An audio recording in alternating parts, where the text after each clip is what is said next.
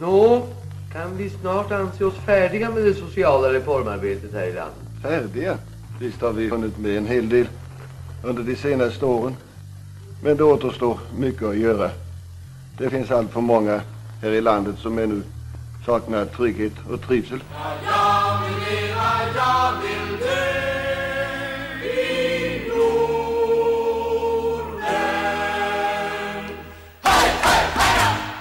Varmt välkommen till ett nytt avsnitt av Den svenska modellen, en podcast om journalistik och medier som görs i samarbete mellan tidskrifterna Kvartal och Dagens Arena. Och jag som säger det, jag är Jonas Nordling och är till vardags chefredaktör på Dagens Arena. Och med mig här i studion har jag som vanligt min kollega Jörgen Wittfeldt. Hallå där Jörgen! Hallå och god morgon Ja. säger jag för det är morgon nu. Och du är ju då till vardags chefredaktör på Kvartal för den som eventuellt inte känner till det. Ja, i den här podden snackar vi journalistik och medier och eh, inte så mycket annat. Vi har skippat det här med kallprat så att eh, jag tänkte bara eh, ge dig bollen och så får du serva. Vad vill du snacka om idag? Eh, Jag vill prata om eh, ett, kärt gammalt ämne, namnpubliceringar. Mm. Eh, i, när jag började på Kvartal är första gången jag har varit ansvarig utgivare så att jag har haft de liksom, funderingarna. Det har varit ganska få gånger då det har varit, vi sysslar inte jättemycket med den typen av journalistik. Enda gången var när vi gjorde en grej om Fateme Kavari, du vet hon som ledde demonstrationerna kring eh, de afghanska ensamkommande. Att det, var, det var väl en sån fråga. Men annars är det väldigt sällan. Men jag är intresserad av det. Eh, och nu eh, nyligen eh, väcktes mitt intresse av med vilken självklarhet då Expressen var det jag tittade på, men båda kvällstidningarna publicerade namnen på de här killarna som dömdes för morden i Danmark. Mm. I. Härlev, Mm, precis. mm. Och då undrar jag, om, hur kan det vara så självklart för Expressen att de tycker att det här måste vi berätta? Och på samma sätt verka så självklart för till exempel Dagens Nyheter att nej, det här ska vi inte berätta. Mm. Eh, och då eh, tittar man ju på de pressetiska reglerna. Eh, vad de säger om namnpublicering. Jag har eh, klippt, klippt ut dem här. Eh, under rubriken då Var försiktig med namn så står det Överväg noga konsekvenserna av en namnpublicering som kan skada människor. Avstå från sådan publicering om inte ett uppenbart allmänintresse kräver att namn anges.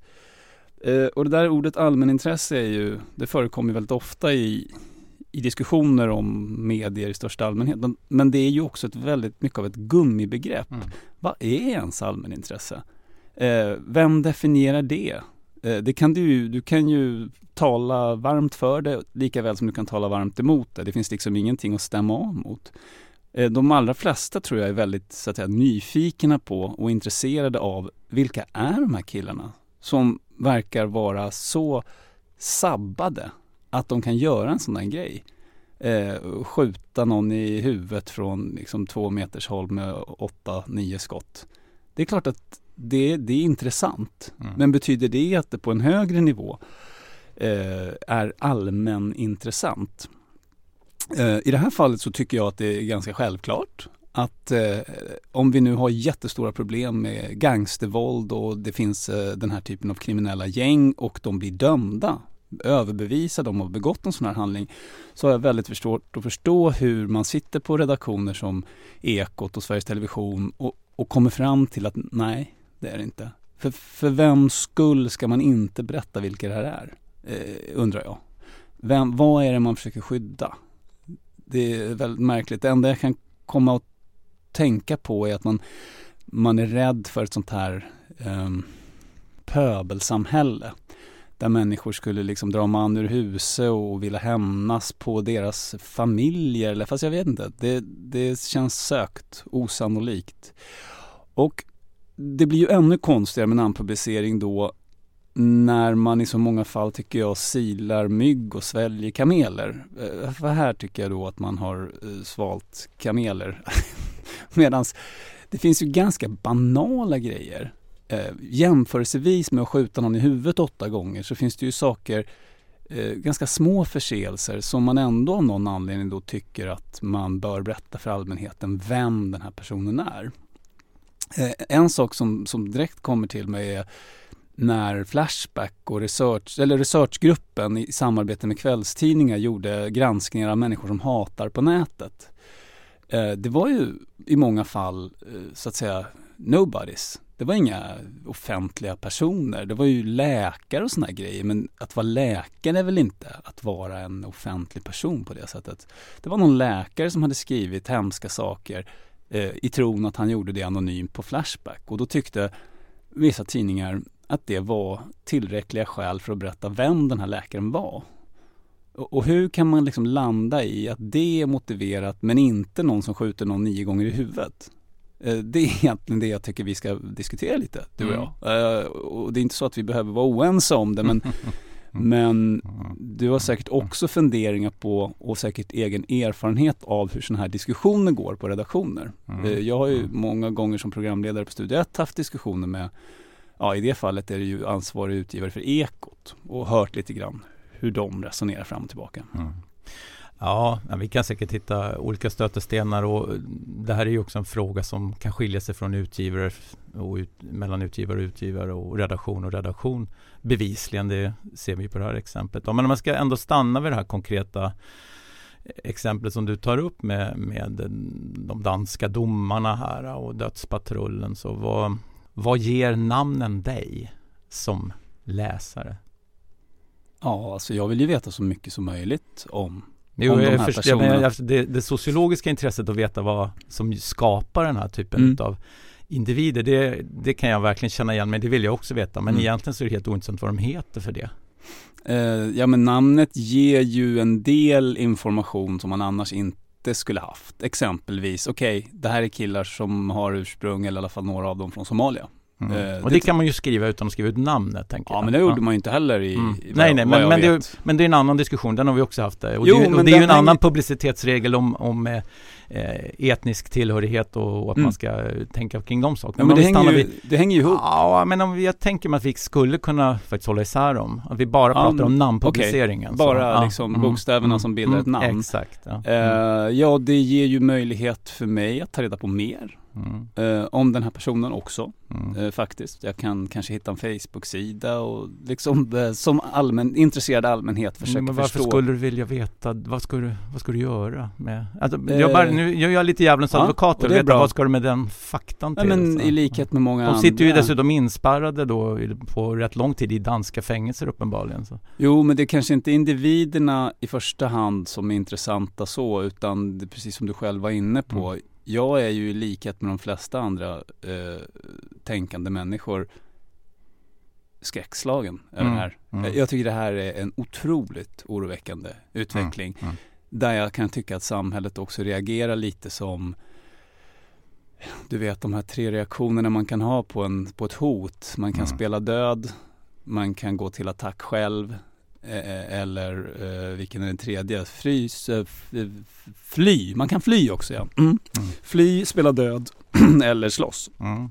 Jag tycker att vårt samhälle i ganska stora, stor utsträckning eh, kör spela död. Mm. Eh, det vill säga låtsas som att på något sätt det går över om vi inte gör så mycket. Mm. Och, och det kopplar jag då till att jag vill veta så mycket som möjligt om vilka omständigheter som skapar den här typen av eh, våld. Mm.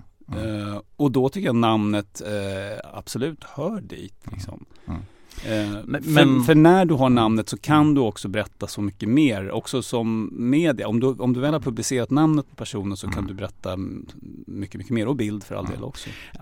Men som man tittar då på rent så, hantverksmässigt så är det en, en lång dom eh, utfärdad av en domstol, även om den inte är svensk, mm. brukar ju rätt ofta innebära att man publicera namnet skulle jag säga. Du menar att äh, själva ja. domstolen gör det? Nej, ja, att, att, att tidningarna, tidningar, det är mm. därför att det ligger, alltså det är ju, så brukar det ju se ut mm. traditionellt sett. Utan det är väl, den stora diskussionen har väl kanske varit mera under förhandlingar. Mm. Eh, så länge man inte har ansetts vara skyldig så ska man då inte heller. Och det, det är ju en annan diskussion. Den här regeln som du läste upp också, publicitetsregeln om eh, namnpublicering, den har ju faktiskt Eh, nu pratar vi om eh, grova eh, våldsbrott. Mm. Eh, men den ska ju då appliceras på all namnpublicering oavsett. Mm. Eh, vilket gör att den ibland då kan bli lite ja, alltså, det blir som en tuggummiparagraf eller gummiparagraf mm. på det mm. sättet. Så, men, alltså, just i det här konkreta fallet, jag har väl svårt att se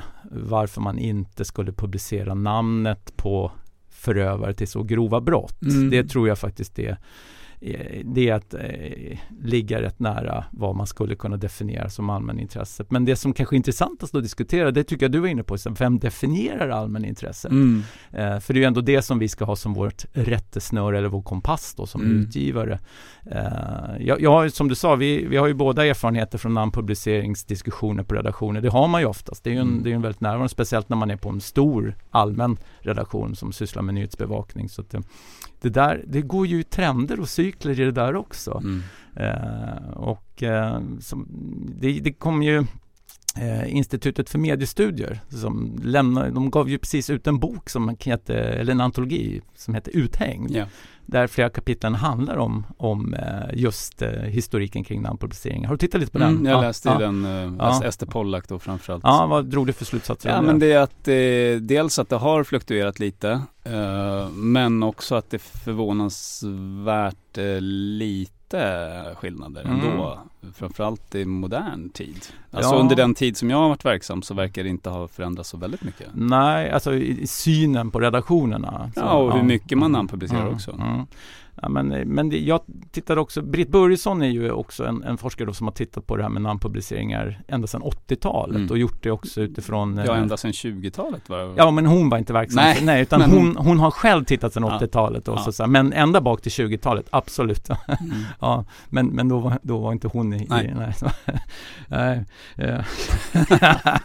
ja, men, men och det som är roligt är det där finns det ju då inte bara eh, det här med man försöker se tendenser utan utan det finns ju hårdfakta i form av statistik. Mm. Så jag, jag tittade lite på det, för har då, man har ju ställt frågan löpande eh, i, i, många år då kring, eh, och jag tittade på förändringar sedan 1989 mm. fram till idag mm. då, då, och där man, om definitionen är allmänhetens intressen så har man ju faktiskt ställt frågan till någon sorts representation av allmänheten kontra oss journalister.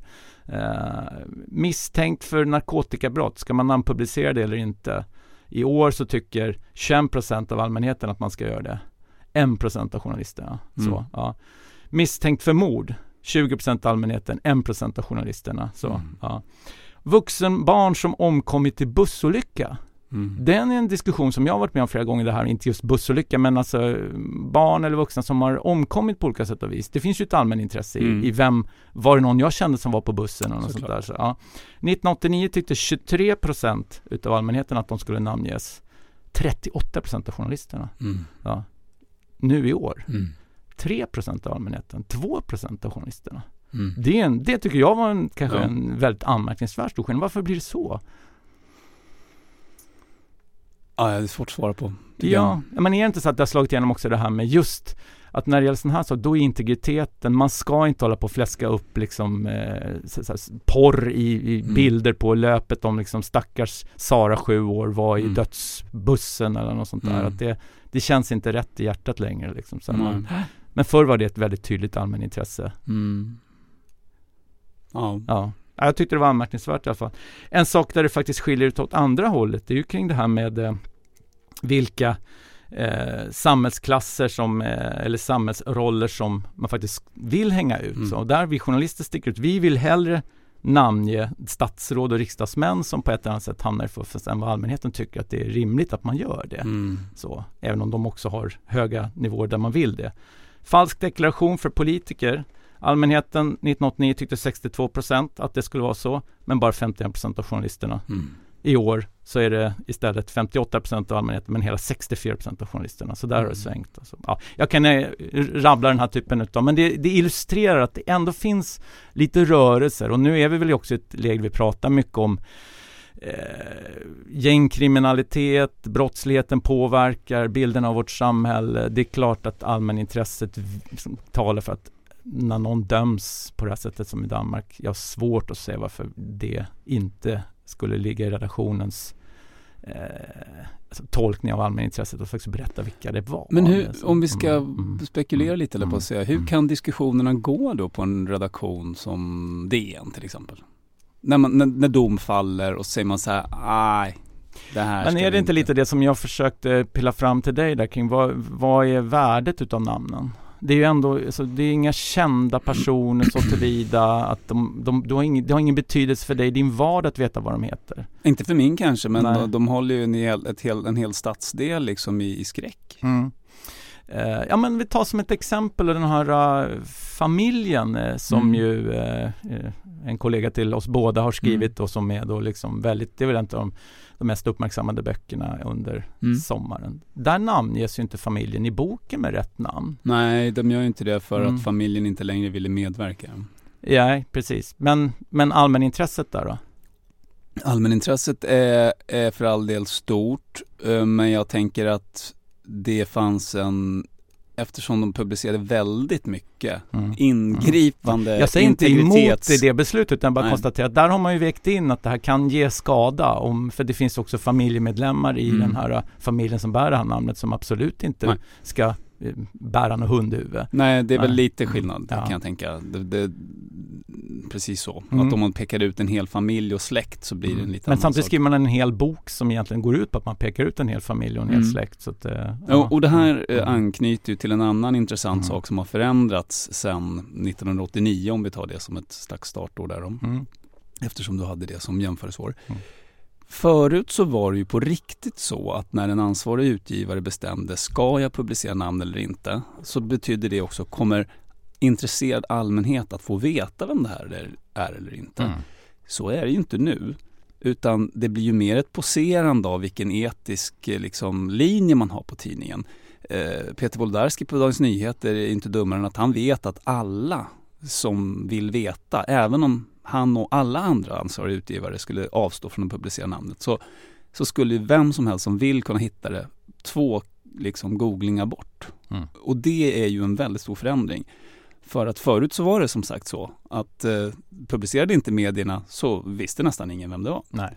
Så där, det, det är ett mindre avgörande beslut nu på det sättet. Mm. Och det är väl lite samma sak med familjen som du nämner. Mm. Att äh, ja, Där- där var det ju busenkelt. Ja, ja. Alla vet ju liksom. Och där var ju dessutom de som hade dömts i vissa av de här hade ju namngivits i lokala medier och sånt. Jo, så jo. det- och ja. eh, Aftonblad, Mm. i Aftonbladets långa reportage som liksom låg till grund för Mm. boken på något Mm. sätt, eller som var Mm. startpunkten. Mm. Där var de ju namngivna.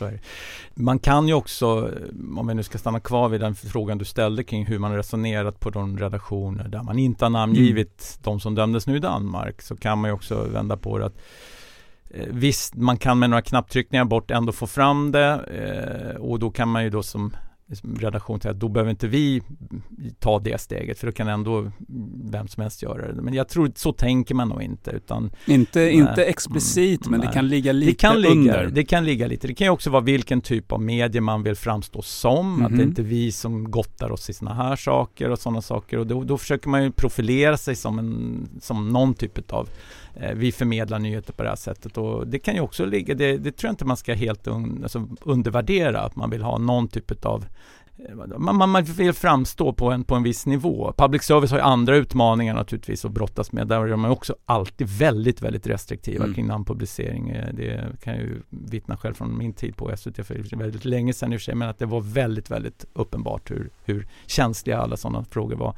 Eh, Men det jag skulle säga i alla fall, samtidigt så är det ju, det finns ju något positivt i att redaktioner fattar olika beslut i den mån att vi vill ju inte heller ha den här drevmentaliteten att alla går på samma boll. Ja men nu, nu körde Expressen namnen, då ska vi också göra det utan att fundera utan varje utgivare ändå ska ha någon sorts egen standard. Mm. Att vi gör så här. Och så länge de kan motivera det. eh, Och nu sitter vi och spekulerar hur man har på eh, vissa nyhetsredaktioner resonerat och vi ska väl säga, vi vet inte. Nej, jag försöker bara spec- förstå Nej, det. precis. Eh, jag är ju rätt säker på att man åtminstone har reflekterat över det eh, och haft någon typ av diskussion eh, kring det. Och så länge vi har så, vi har en mångfald i utgivarbeslut så är det ändå så här, jag kan ändå känna det är lite bra att vi har så. Eh, och sen kan man bryta ner att vissa beslut Mm. Är fel i stunden kan man Mm. tycka från en utgivare. Men samtidigt kan jag värdesätta att utgivare fattar olika beslut. Det kan jag nästan tycka är, det, det är en, eh, det är någonting som vi inte ska bara raljera över på ett dåligt sätt utan visa Mm. på ändå att det finns den här uh, mångfacetterade bilden av vad det man sysslar med. Det, Det- det- det är en kvalitetsstämpel på något sätt ändå. Liksom. Det kan jag hålla med Mm, om. mm, Å ena sidan. Mm. Å andra sidan så är det någonting som känns väldigt otidsenligt Ja. med det här. Mm. Jag tycker, och det har jag varit inne på i andra sammanhang, att grundinställningen måste vara att man publicerar allt man vet. Eh, Gärna skriver färdigt texten med allt man vet och Mm. sen tar man bort saker som man tänker att det här finns det starka skäl att inte publicera. mm. Den här synen på att allmänheten liksom inte skulle klara av att hantera information, Mm. den känns gammeldags. Mm. Den känns som en tid då det fanns en liksom, statstelevision som i princip bestämde vad folk skulle få veta och inte. Vi är inte där längre Nej. faktiskt.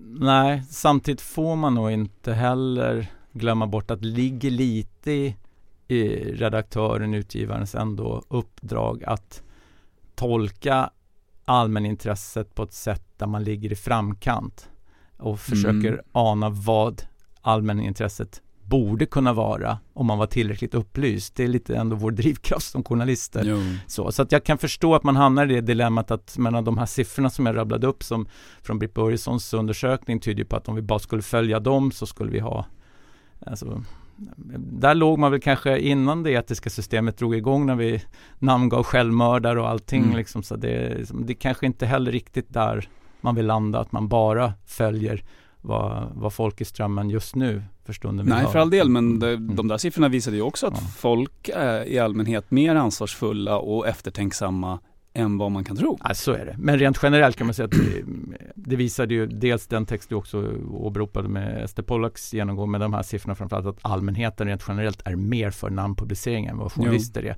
Utom i några enstaka fall, nämligen när det gäller kring statsråd och riksdagsmän. Mm. Då, då till och med journalisterna ville ha oftare namnpublicering om det fanns fuffens att berätta om. Så att, det- Men eh, om du mm, tar mm. den här Uthängd Mm. som antologin heter, den kom ju till av en anledning, eh, något som har beskrivits som liksom ett pressetiskt haveri. Mm. Och det ju, understryker ju än en gång det jag försökte säga, att hur kan man landa i att personer som har uttryckt sig sexistiskt kanske, Mm. eh, eh, de ska namnges. Mm. Eh, Medan någon som skjuter någon åtta gånger i huvudet, nej. Nej. Det är ju väldigt konstigt, hur man än vänder och vrider på det tycker jag. Ja, Så är det. Det finns i, kanske inte alltid konsekvens i, i utgivarbeslut. Det kan man väl Det säga. var så. mycket Mm, magkänsla mm, och mycket liksom mag- att man dras med och det är ju flera Mm. som också Ja, ja. har sagt det när det gäller metoo, att så de drogs med. Jag är ju numera fotbollsdomare Mm. eh, och springer omkring och dömer eh, vuxna människor på fotbollsplanen när jag har tid över. Så säga. Jag, ibland kan jag känna att det är precis samma sak. Man ska fatta jävligt kontroversiella beslut i stunden Mm. och sen blir alla förbannade vad jag än gör. Mm. Så det där, är så här, ibland kan jag känna att, att egentligen skulle alla fotbollsdomare också vara utgivare för det måste ju vara alltså, den direkta matchen. Du har lite mer tid på det kanske Ja. som utgivare. Ja, så är det. Men i, men i nyhetsflödet så kan det ju ibland vara väldigt snabba puckar mm. man Mm. ska bestämma sig naturligtvis om man samtidigt var först med en nyhet. Så är det ju, Mm. men ja. Nej, men det var ett litet sidospår. Hörru du, jag ska också bara säga det att eh, det är inte bara Britt Börjesson som har gjort den här uh, undersökningen som jag åberopat utan även Bengt Johansson var med och skrev den så även han ska nämnas. Vi ska väl, kan vi rekommendera den här uh, publikationen? Ja, Uttänkt? absolut. Den finns ju faktiskt att ladda ner gratis från Mediestudiers hemsida. Så att det, Institutet för mediestudier. Ja, precis. Ja. Bra, ska vi stanna där när det gäller namnpubliceringsspaningen? För Så- den här gången. för den här gången, ja precis. Eh, jag tror att vi kommer dock ligga lite nära samma härad eh, i min spaning som vi går över till. Men jag tänkte faktiskt inleda den med att spela upp en liten eh, musikstycke. Spent the day in bed. Very happy I did. Yes, I spent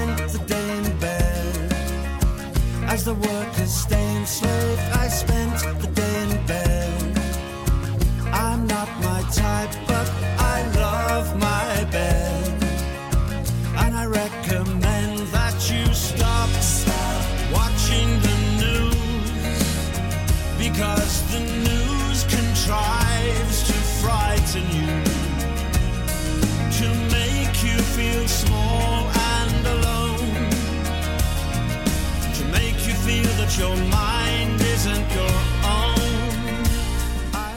Eh, hade du hört den?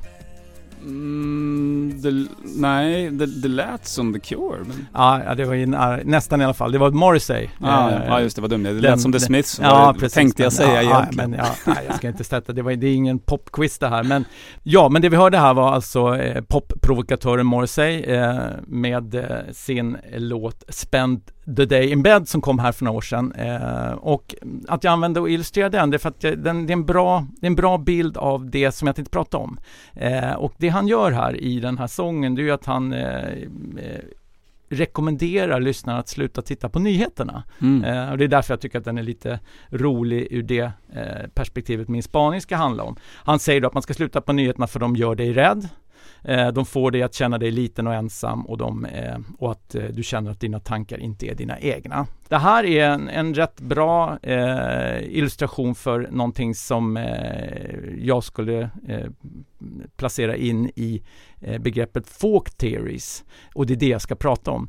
Folk theories, jag har verkligen inte, det är ju ett amerikanskt eller engelskt begrepp då, som jag inte riktigt har hittat en vettig svensk översättning kring. Men ska, så jag använder folkteorier Mm. i brist på något bättre. Men det är ju något sorts sociologiskt begrepp som, som säkerligen du som eh, lyssnar och är mer bevandrad i, i psykologi säkerligen är är välbekant med. Men det är någon typ, om jag ska säga det själv, det är någon sorts egenhändigt hopsnickrade förklaringar till komplexa system eller situationer som man då kan konstatera eh, att folk sysslar med när de inte riktigt förstår men ändå vill sätta ord på vad som händer. Det jag tror att det det är kanske är en, en i samma familj som killgissning eller sunt förnuft men det är ändå inte det. Eh, och det, att jag vill prata lite om det här med folkteorier, det är därför att jag läste en intressant artikel i Nieman Lab har ju då en, en återkommande publicering kring journalistik.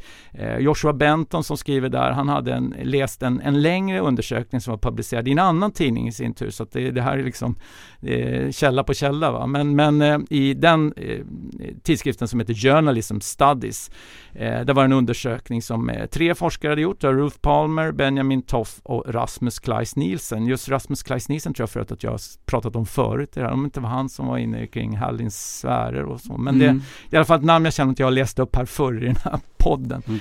Deras studie, det är att de hade då djupintervjuat eh, så kallade news avoiders i två länder, England och Spanien.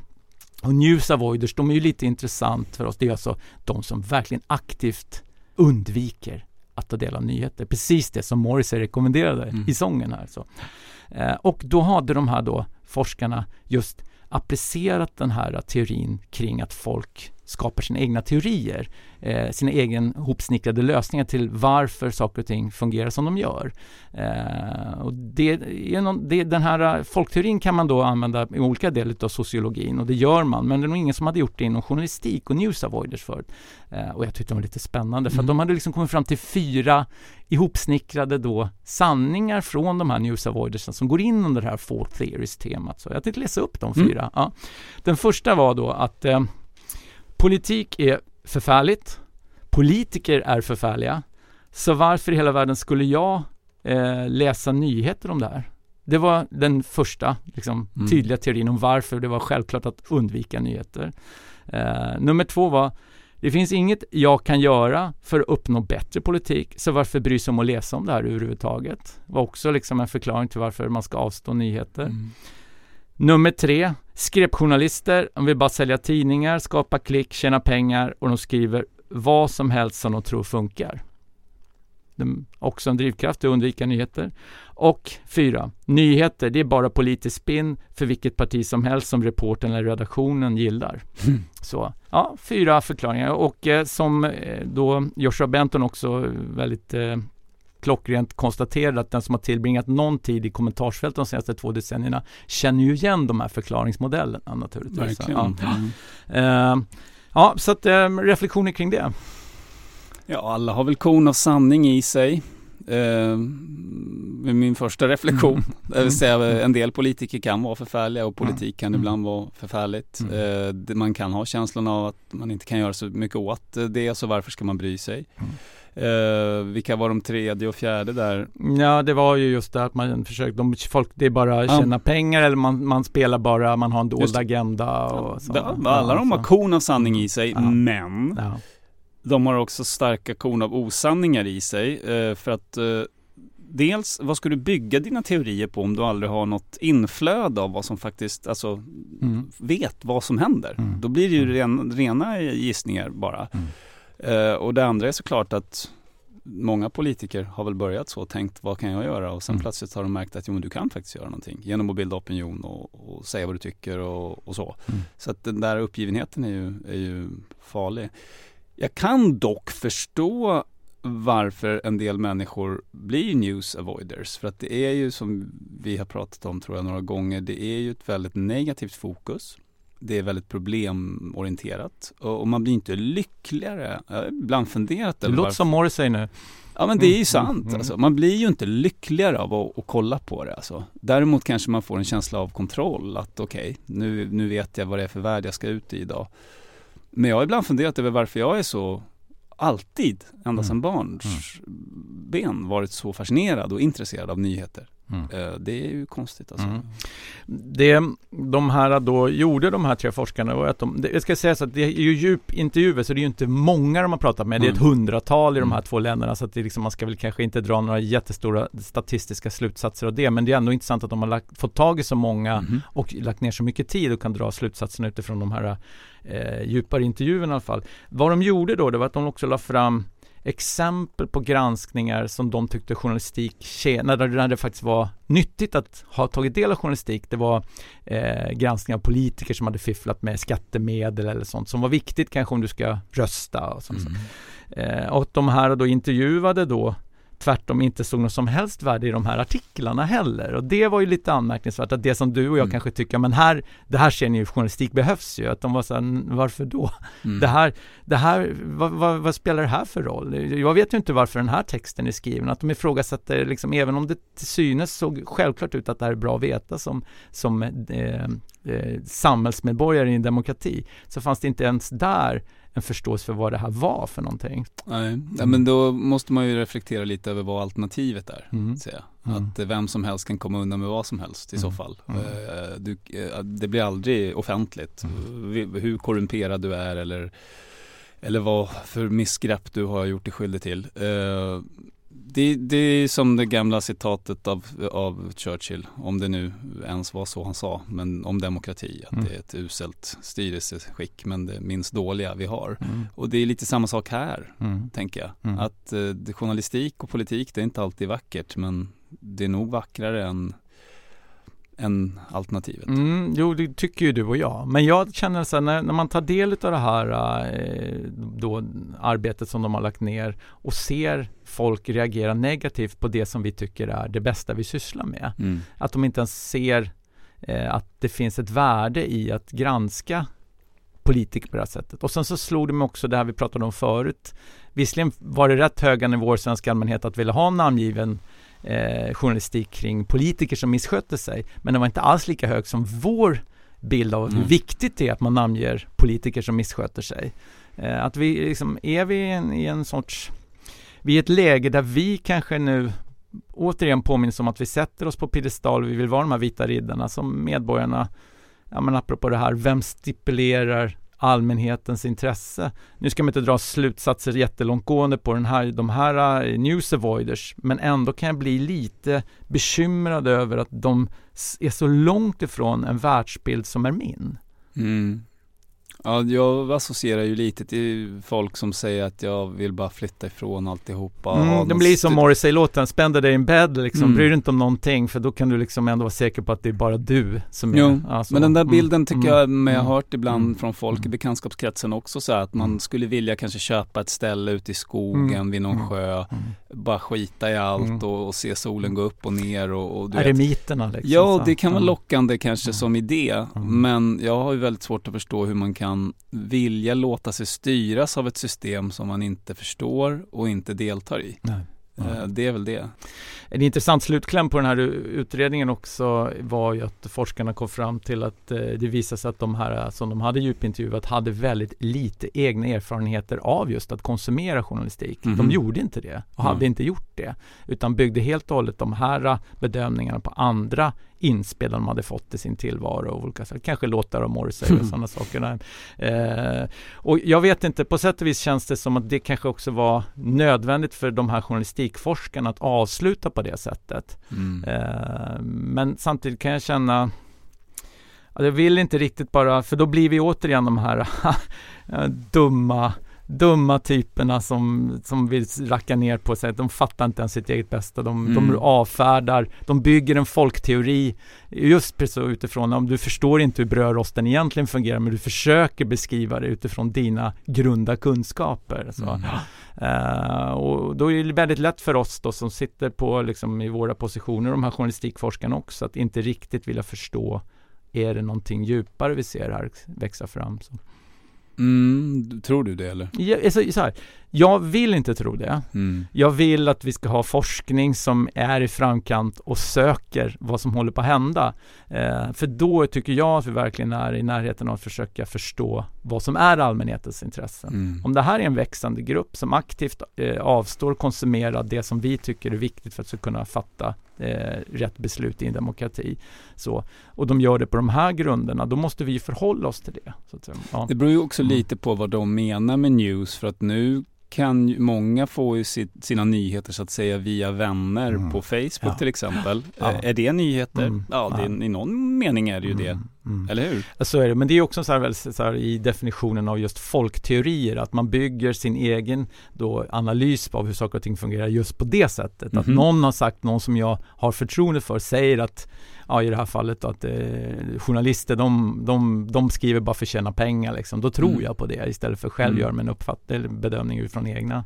Ja, nej, men det är väl en mm. väldigt tydlig trend. Är det inte det att det finns otroligt många fler informationskällor att ta del av om du vill orientera dig ja. i samtiden. Att mm. eh, bara för att du liksom har en tidning som har funnits sedan 1895 så är inte det självklart att de tycker den är det bästa stället Nej, att gå. Utan det kan vara till men, men, frågan är om man tänker själv då ens en gång? När man, uh, ja, man det kanske man gör jättemycket. Ja, det, mm, ja, det, det finns så otroligt många alternativa mm. ställen till information mm. naturligtvis. Mm. Bara en sån enkel grej som att söka information om Sverige från utländska medier mm. är ju en väldigt intressant eh, övning. För mm. det blir ju en helt annan bild. Ja, absolut, men, då, mm. men nu pratar vi, nu har vi lämnat news avoiders och nu är vi för oss som söker kanske eh, bredare bilder och det är som jag sagt förut att om man bara har en nyhetskälla så tror jag att man får en väldigt endimensionell syn och mm. man måste skaffa sig flera eh, och det är ju men det här är ju då en, en, en, grupp som, som den här undersökningen handlar om. Det är ju en annan typ av människor som faktiskt aktivt undviker det. Jag har en svår,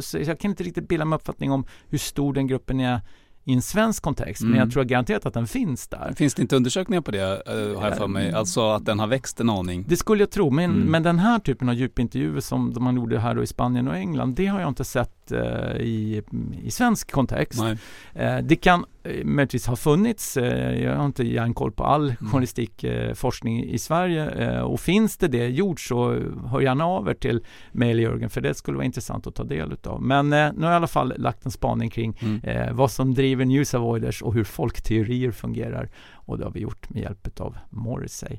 Ska vi stanna där Jörgen? Ja. Mm. Då tackar vi för intresset och att du har hängt med oss eh, i dagens avsnitt av Den svenska modellen som alltså är en eh, podcast där vi som du märker pratar enbart om journalistik och medier och det gör vi eh, som ett samarbete mellan de två tidskrifterna Dagens Arena och Kvartal och vi finns ju lätt att titta på respektive sajt kvartal.se och dagensarena.se och jag som har varit med dig här och berättat detta heter Jonas Norling och är till vardags chefredaktör på Dagens Arena och med mig mittemot hade jag min kollega Jörgen Wittfeldt Just som precis. är chefredaktör på Kvartal. Och med det sagt, Jörgen, då säger vi hej då. Hej då.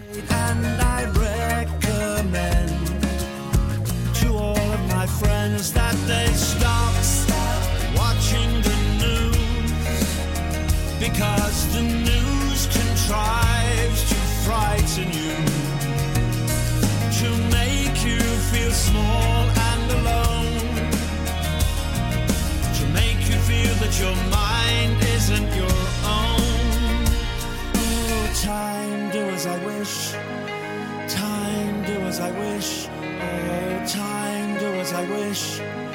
Time, do as I wish. Oh, time, do as I wish. Time, do as I wish. Oh, time, do as I wish, do as I wish. I spent the day in bed. You can please yourself, but I spent the day in bed. Pillows are like pillars, life ends in death. So there's nothing wrong.